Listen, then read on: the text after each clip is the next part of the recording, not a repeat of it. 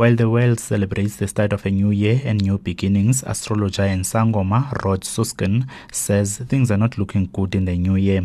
Suskin said he can explain what is happening in our lives by looking at the cycles of the planet, how they relate to life on Earth, and how they correlate to the human experience. He reflected on astrologers' takes on the 2022 year. Since 2020, the planet has been under extreme stress.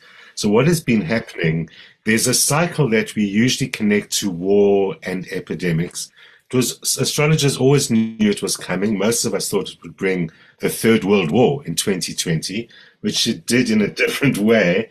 So that cycle that we now know was the pan- pandemic has been a, a lot of pressure until the end of 2022.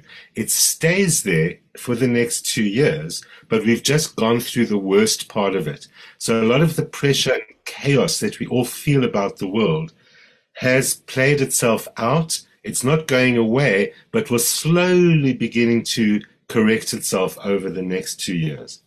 So we're in this familiar cycle that we've seen before, but we're not out of the woods. So we've had a very tough year so far. It's still going to be a bit tough for the next two years, but gradually getting a bit better. He explained how he is able to predict information. Well, a way to explain it. So, you know, for thousands of years, people watched the planets moving in the sky and they noticed things happening on the Earth.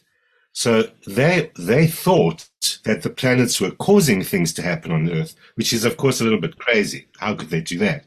But what they were discovering is that everything on the earth goes through cycles. So we know the seasons come, we can be sure.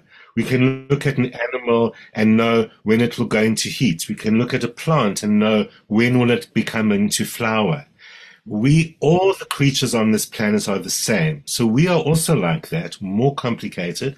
But for thousands of years, they noticed when the planets are in particular cycles, what we humans do the planets are not causing it, but the planets are being used like a stopwatch or a clock to measure our cycles. And that's why it can correctly predict because We've correlated for thousands of years what happens on these cycles. He predicted South Africa will have a difficult financial year.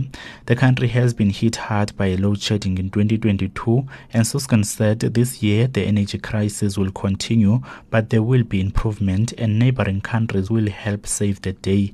He also sees good performance in sport, particularly in women's sports. It is going to be quite a difficult year financially speaking finally the economic troubles of the world are finally catching up with us. It does look like we've gotten away with a lot over the last couple of years, managing to stay stable. It's not so great in 2023. The roller coaster is bigger. The highs and lows are big, and there will be a few financial panics next year, but we're going to actually still be fine.